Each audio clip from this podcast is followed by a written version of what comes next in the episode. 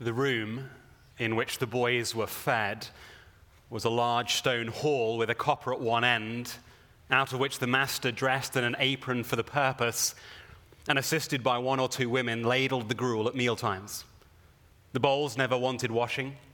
The boys polished them with their spoons until they shone again, and when they had performed this operation, they would sit staring at the copper with such eager eyes as if they could have devoured the very bricks of which it was composed, employing themselves meanwhile in sucking their fingers most assiduously, with the view of catching up any stray splashes of gruel that might have been cast thereon.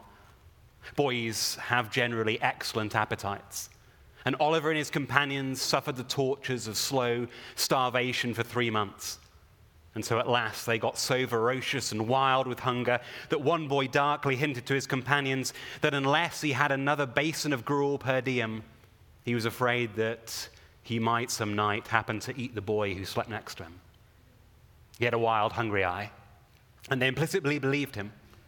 And so a council was held, lots were cast, for who should walk up to the master after supper that evening and ask for more, and it fell to Oliver. The evening arrived. The boys took their places. The master, in his cook's uniform, stationed himself at the copper. The gruel was served out, and a long grace was said over the short commons. The gruel disappeared. The boys whispered to each other and winked at Oliver, while his neighbor nudged him. Child as he was, he was desperate with hunger and reckless with misery. He rose from the table and advancing to the master, basin and spoon in hand, said, somewhat alarmed at his own temerity, Please, sir, I want some more. The master was a fat, healthy man, but he turned very pale. He gazed in stupefied astonishment on the small rebel for some seconds and then clung to the copper for support. The assistants were paralyzed with wonder, the boys with fear. What? said the master at length. Please, sir, replied Oliver. I want some more. The master aimed a blow at Oliver's head and shrieked aloud for the beadle. The board were sitting in some solemn conclave with Mr. Bumble rushed into the room in great excitement and addressing the gentleman in the high chair said, Mr. Limbkins, I beg your pardon, sir, but Oliver has asked for more. There was a general start. Horror was depicted on every countenance. For more? said Mr. Limbkins. Compose yourself, Bumble, and answer me distinctly. Do I understand he asked for more after he had eaten the supper allotted by the dietary? He did, sir, replied Bumble. That boy will be hung. That boy will certainly be hung.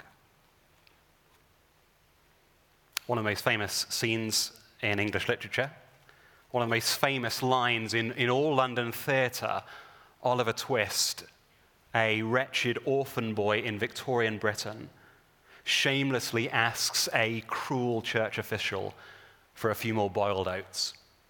Oliver approaches him and says, Please, sir, I want some more. He approaches him and says, Please, sir, I want some more. Friends, how do you approach? How do you approach God? When you, like little Oliver, fear the bigger boys, when you desperately hunger after something, when you, like Oliver, are, are reckless with misery, how do you approach God? Some here might say, I, I do not approach God. I'm an atheist. I provide for myself. But, friends, is that really true? You may not go often when your bowl in life is full, but I know you do when your bowl is empty when fearful or hungry or, or wretched with misery. Why is that? Could it be that you and I have an innate knowledge that there is a provider? Could it be that we have been wired for divine relationship? After all, why does every civilization in need pray? How do you approach God? And for those of us who would assent not only to know the true and living God, but to regularly approach Him in, in prayer, how do you approach? Is your prayer life akin to Oliver Twist going to Mr. Bumble, small bowl in hand? Is it like that? Should it be like that? Are we to bother God with our every need? And what constitutes need if we are not Oliver's? Will we incur God's wrath if we are greedy? Will we hang if we go beyond our lot in life? How do you approach God? Well, for the answer, please do turn with me in your Bibles to uh, Luke chapter 11 and starting at verse 5. And once you are there, will you please stand with me uh, for the reading of God's word? Luke chapter 11, starting at verse 5. And Jesus said to them, Which of you who has a friend will go to him at midnight and say to him, Friend, lend me three loaves, for a friend of mine has arrived on a journey, and I have nothing to set before him? And he will answer from within, Do not bother me. The door is now shut, and my children are with me in bed. I cannot get up and give you anything. I tell you, though he will not get up and give him anything because he's his friend, Yet because of his impudence, he will rise and give him whatever he needs. And I tell you, ask, and it will be given to you. Seek, and you will find. Knock, and it will be opened to you. For everyone who asks receives, and the one who seeks finds, and to the one who knocks, it will be opened. Please be seated. How may we approach God? Well, firstly, Jesus reminds us here that we may approach God as our heavenly friend. First point this afternoon approach God as your heavenly friend. Look at verse 5 again. He said to them, Which of you who has a friend? Striking, is it not?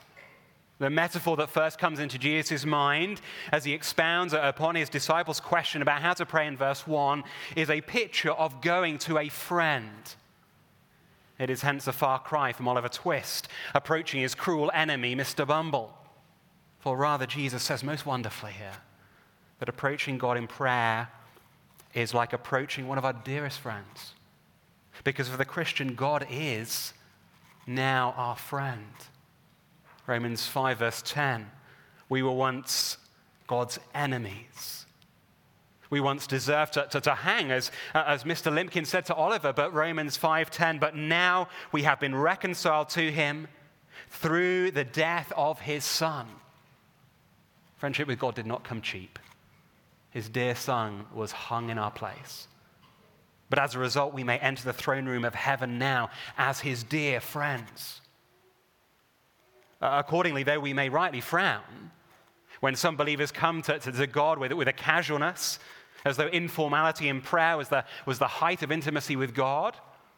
Though we may rightly grimace at a casualness which is all too common in Christian circles today, we must never stress the importance of reverence before God in such a way that denies his friendship.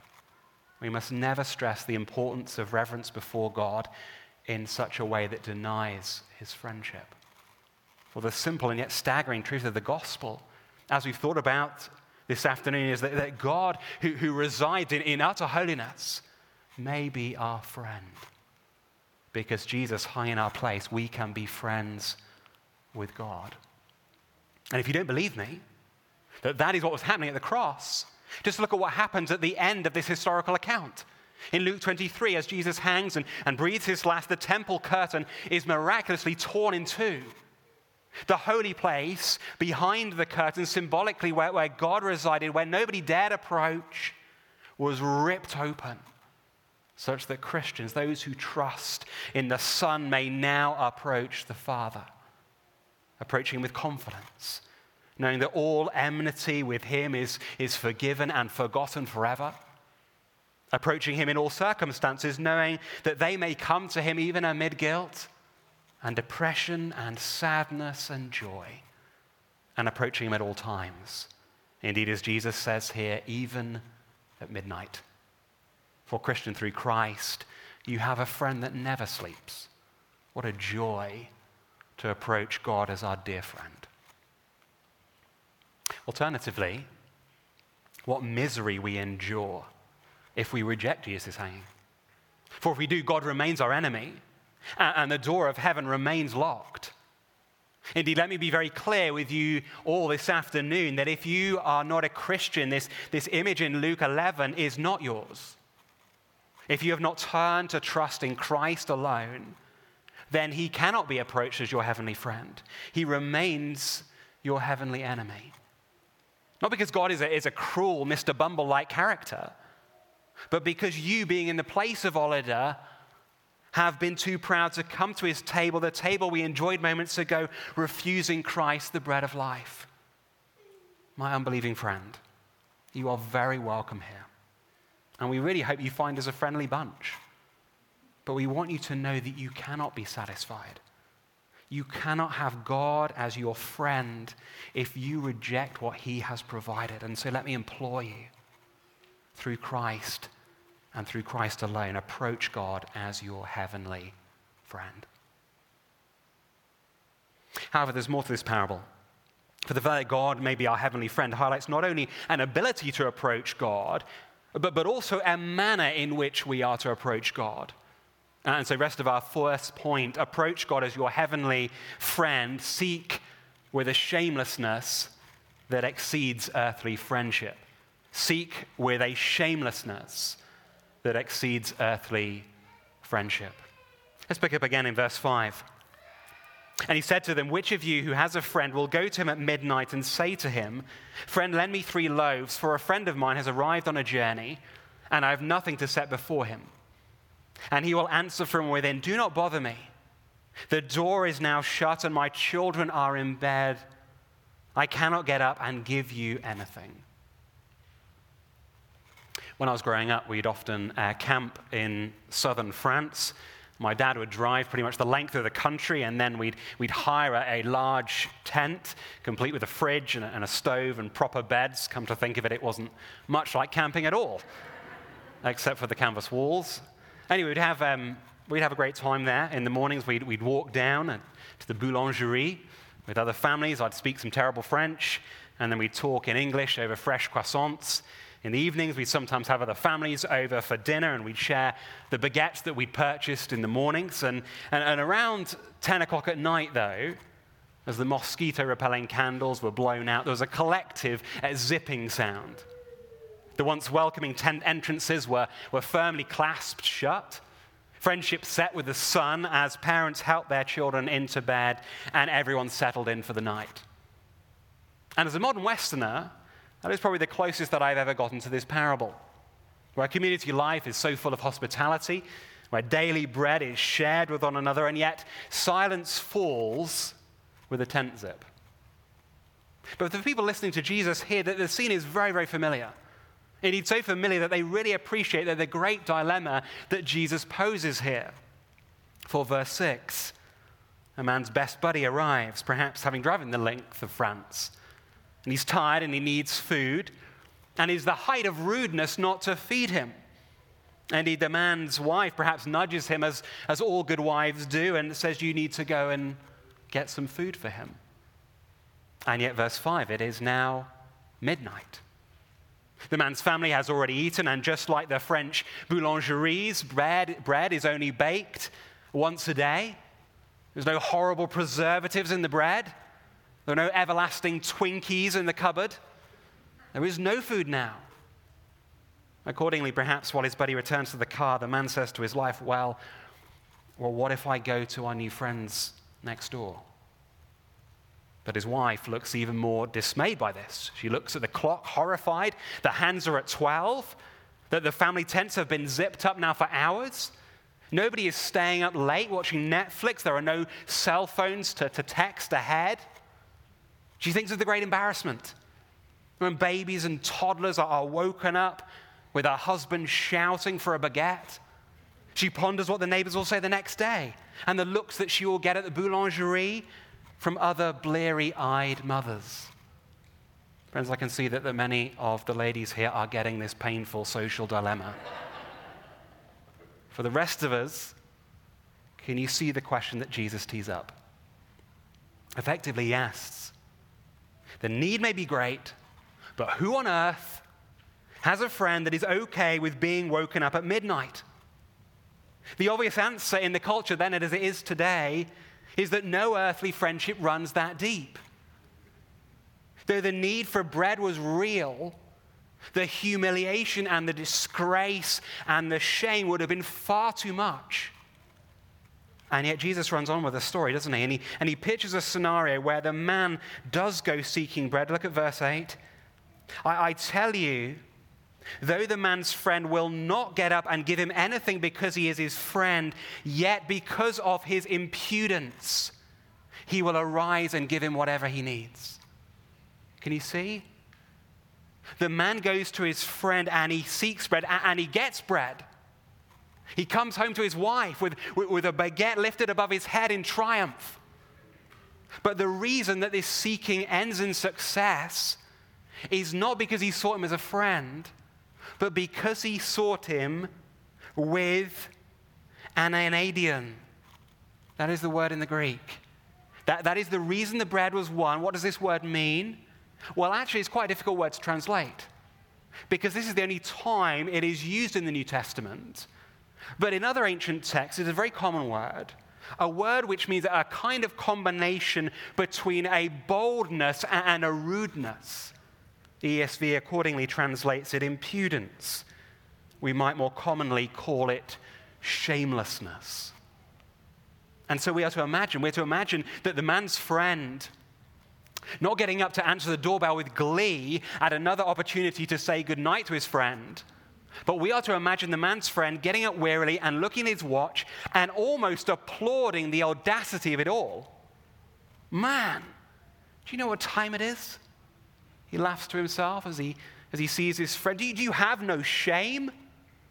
Go on, help yourself. There's bread in the kitchen, take it all. Friends, what is applauded here by the Lord Jesus is not a certain level or depth of friendship with God, nor even, I think, a persistence with God, as some people say here, but rather a willingness to be ashamed before God, an acceptance that you have come to the end of yourself. That though you see that the bread is very much needed, that though you understand that it is absolutely mortifying to ask, that you admit there is absolutely nothing in your cupboard. And hence, what is celebrated here is the nerve of an Oliver Twist. The audacity of an orphan to come before the serving hatch of God, bowl in hand and head bowed low. Please, sir, I am desperate. I am fearful. I am full of misery. I am hungry. I am an orphan. I have nothing. Please, sir, I want some more. Oliver goes, pot of gruel in hand, and he seeks with a shamelessness that exceeds even an earthly friendship, never mind an earthly enemy. And Oliver, Oliver gets nothing because he seeks after a man who loves pride. But we, my friends, we get everything because we seek after a God who loves such humility. Oliver gets nothing because he seeks after a man who loves pride, but we get everything because we seek after a God who loves humility. Friends, God will never, God will never let those who seek after him, those who shamelessly admit their needs, go without his bread. Now, it might not be the bread that we believe that we need. It might not be the sustenance that we have asked for, particularly, but those who seek God will find what they need. If we come humbly, open handedly to God, crying out to Him with bold prayers, admitting that our cupboard is bare, that it is bare when it, when it comes to our own provision, that it is bare when it, when it comes to our own goodness, He will open up the rich storehouses of His grace. Verse 9 if we ask with audacity, it will be given. If we seek with shamelessness, we will find. If we knock with impudence, it will be opened. For James chapter 4, God opposes the proud, but gives grace to the humble. And so, my friends, how do you approach God? Could it be that actually you don't receive something you crave because you are too proud to admit your shame before Him in prayer? Could it be that actually you don't have certain blessings because actually you have been too proud to ask for something that you think that you can provide all by yourself? Could it be that a, that a proud southern hospitality that says always be the giver never be the taker, has rubbed off on your relationship with God? Could it be that you would rather stay? You'd rather stay in miserable sin than have the social embarrassment of admitting to other people in your small group that you really need their ongoing prayers because you are shamefully deficient in some area. And most alarmingly of all, let me address the unbeliever here again. Could it be that some of you, sitting here right now, would rather not feast in the house of Zion, in heaven, as we've sung about this afternoon, because you are unwilling to feed on the body and blood of Christ today? Because that would mean admitting that you are a beggar in need of righteousness just like me. Friends, prayers of petition are one of the greatest barometers of pride. If you do not accept your need, you will rarely ask. If you are not willing to be shamed, you will rarely seek. If your relationship with God never goes deeper than any earthly friendship where you are just keeping up appearances with Him, you will not receive what you most need.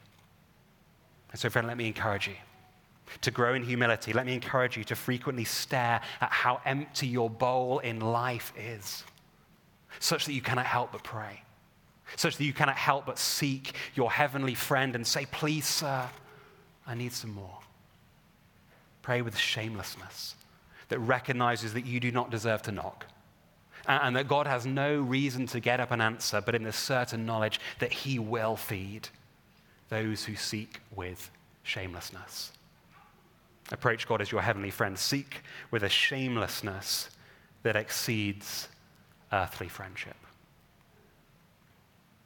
And yet, there's another lens through which Christians are to see their prayer life that is not only through the lens of approaching a heavenly friend, but also of approaching a heavenly father. Second, far briefer point approach God as your heavenly father. Approach God as your heavenly father. Verse 11, look with me. What father amongst you, if his son asks for a fish, will instead of a fish, give him a serpent? Or if you ask for an egg, we'll give him a scorpion? If you then, who are evil, know how to give good gifts to your children, how much more will the Heavenly Father give the Holy Spirit to those who ask Him? In this second, far briefer uh, parable or illustration, the focus is not on the one who prays, but on the one who is prayed to. If we ask as a heavenly friend, we will receive from a heavenly Father. Now, for some of us, this, this father image uh, may be painful. And I'm sorry if that is the case for you. I want to be very mindful that there may be some of you here who do not have happy memories of their fathers giving them good gifts. In fact, quite the opposite. But for the vast majority of us, Jesus' analogy here is not very difficult to track with. For most earthly fathers, whether Christians or not, are good at giving gifts. For as Jesus says, even though many earthly fathers fail, most delight to give the good and work hard not to bestow the bad. Indeed, it is so evident that, that Jesus kind of jokes about it here. I trust that if you're a father here, you get that. For me, I find uh, Jesus' food pictures very obvious. When we were in England, I often loved to come home from time to time to Benjamin and, and to Lydia and Sam with, with fish and chips. They would not unwrap the newspaper to discover snake and chips. Likewise, now we're in America. Take our kids out to McDonald's for breakfast. I'll, I'll smile at them as I, as I present to them some egg McMuffins, not scorpion McMuffins. Jesus' point is, is hilariously obvious. If evil fathers long to give good gifts, how much more with a good heavenly Father. Yes, friends, at first we approach as orphans, like, Oliver, as spiritual strays with no hope. But through Christ, we are adopted into his family. So that verse one, we may start our prayers, Father. And so we are to pray in the wonderful, wonderful knowledge that, that not only are we his children, but that God longs to give us good gifts. And so, can you see, friends, we get to pray not, not only for what we need, but we get to pray for what is good. If we have been given a, a basic bowl of gruel, God will not say to us, like Mr. Bumble, What? How dare you ask for more? How dare you ask for better food? No, just like us, if we are earthly fathers, God is a father who absolutely delights in the process of us asking and the process of Him giving. And so, friends, what a spur. What a spur to prayerfulness here. The fact that we can make the God who gives to us uh, pleased by, by asking for even more. Doing so in the knowledge that God, who is our good Father, knows everything that we need and longs to provide good things. And so let me encourage you ask Him. Make this week a week when you end prideful self sufficiency and instead regularly carve out time for petition knowing not only that you may receive, but knowing that God absolutely delights to give. And yet, as we meditate upon this fatherly like aspect of God in prayer, we must remember that because God is a good heavenly Father, that not all our prayers will be answered in the way in which we might like at the time. Indeed, that is why we are to read this passage with prayer on prayer with great care, friends. Because sadly, many false teachers in the church have abused these words of Jesus, ripping them out of the context of fatherhood, so that they may say that, that God must give us everything that we ask for. They employ verse 9 ask and it will be given, seek and you will find, knock and the door will be open, to say that, that, that God will give you every desire. And so if you do not get, there must be something wrong with your seeking or knocking ability. Friends, that is a cruel and terrible way to read the Bible and a cruel way of shepherding God's people. Yes, God longs to give generously as a loving father, and yes, he longs to give good gifts to his children, the gifts that go beyond salvation and sanctification. When we ask, he may delight to give us greater health and more physical beauty and a new job and a faster car. And we may pray for such earthly blessings. It is not wrong to enjoy such good earthly gifts. But we are not to conclude that if our Father does not give them, that we are somehow not good enough children, or worse, that He is an unkind Father. For just like every Father, sometimes He does not give us the things that we really want because He knows better what we need. This past Friday, it was our Sam's fourth birthday, and the day before, we went looking for toys. We went into a camping shop. He picked up a massive Swiss Army knife and he said with his big brown puppy dog eyes, Oh, Dad, please, please, I get this? And needless to say, he was not tearing open his birthday presents with it the next day. But you know, sometimes, sometimes that no is far harder and more painful for us to accept as adults.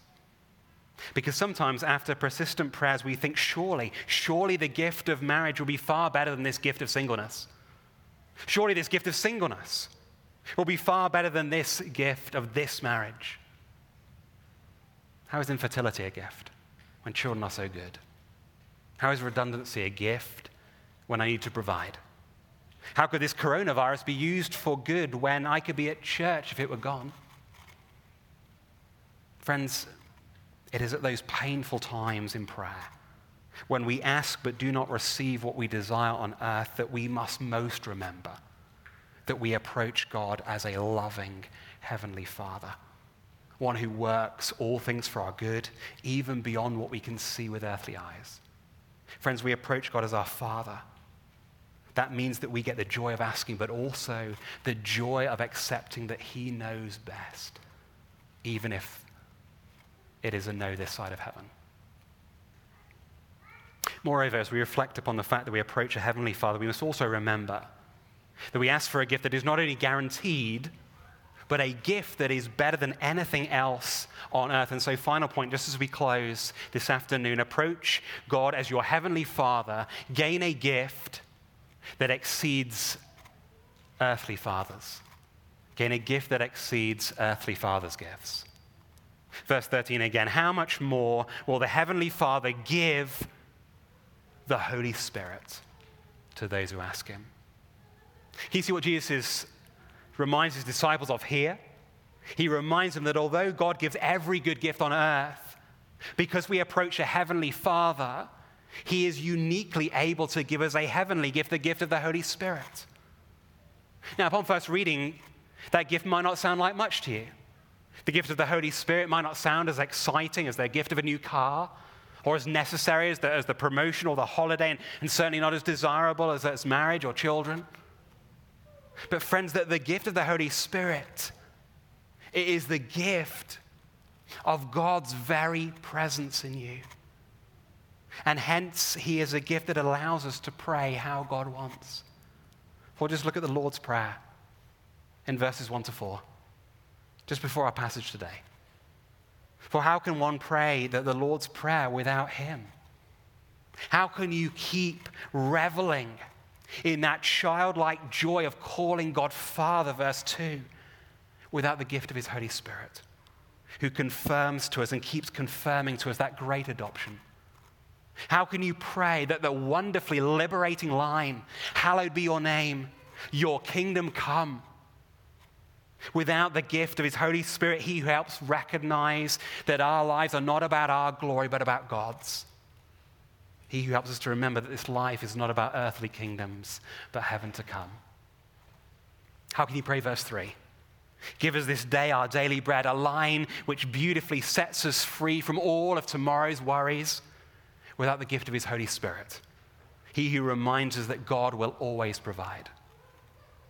How can you pray, verse 4? Forgive us our sins. Without the gift of His Holy Spirit, He who assures us that despite our many sins, we are delightfully forgiven. How can you move on from, painful situations?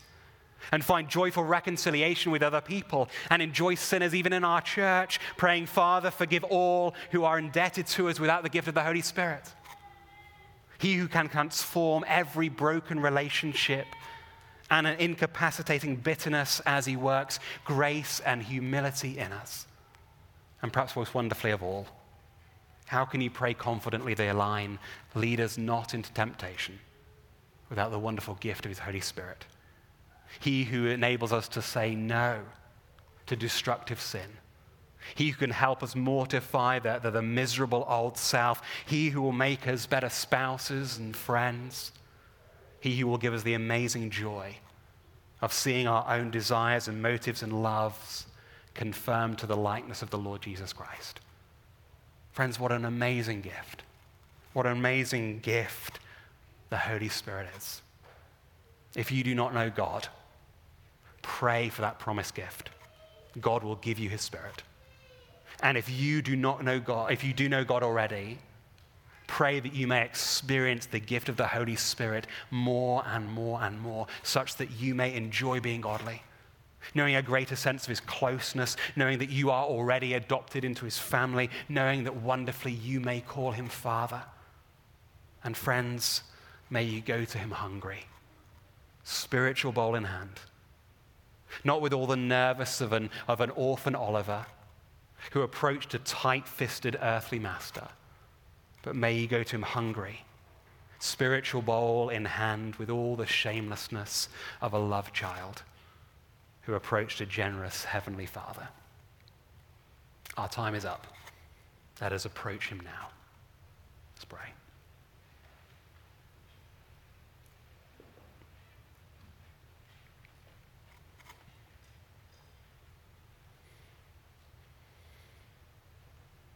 Gracious God and Heavenly Father, we thank you that we can come to you and call you just that our Father. Father, we thank you for the amazing privilege of being your children and so your friends too. We thank you that we approach you boldly, no longer as your enemies, but as your friends because of Jesus. Father, we pray for any here who have not accepted that glorious truth. And Father, how, oh, how we thank you that you are good. A generous heavenly Father who longs to give good things. Father, would you help us therefore to be bolder? Would you help us therefore to be more humble? And so help us to delight most of all in the precious gift of the Holy Spirit. May we keep in step with him. See his influence in our lives more and more as we live day to day as your children. It is in Jesus' name we pray. Amen.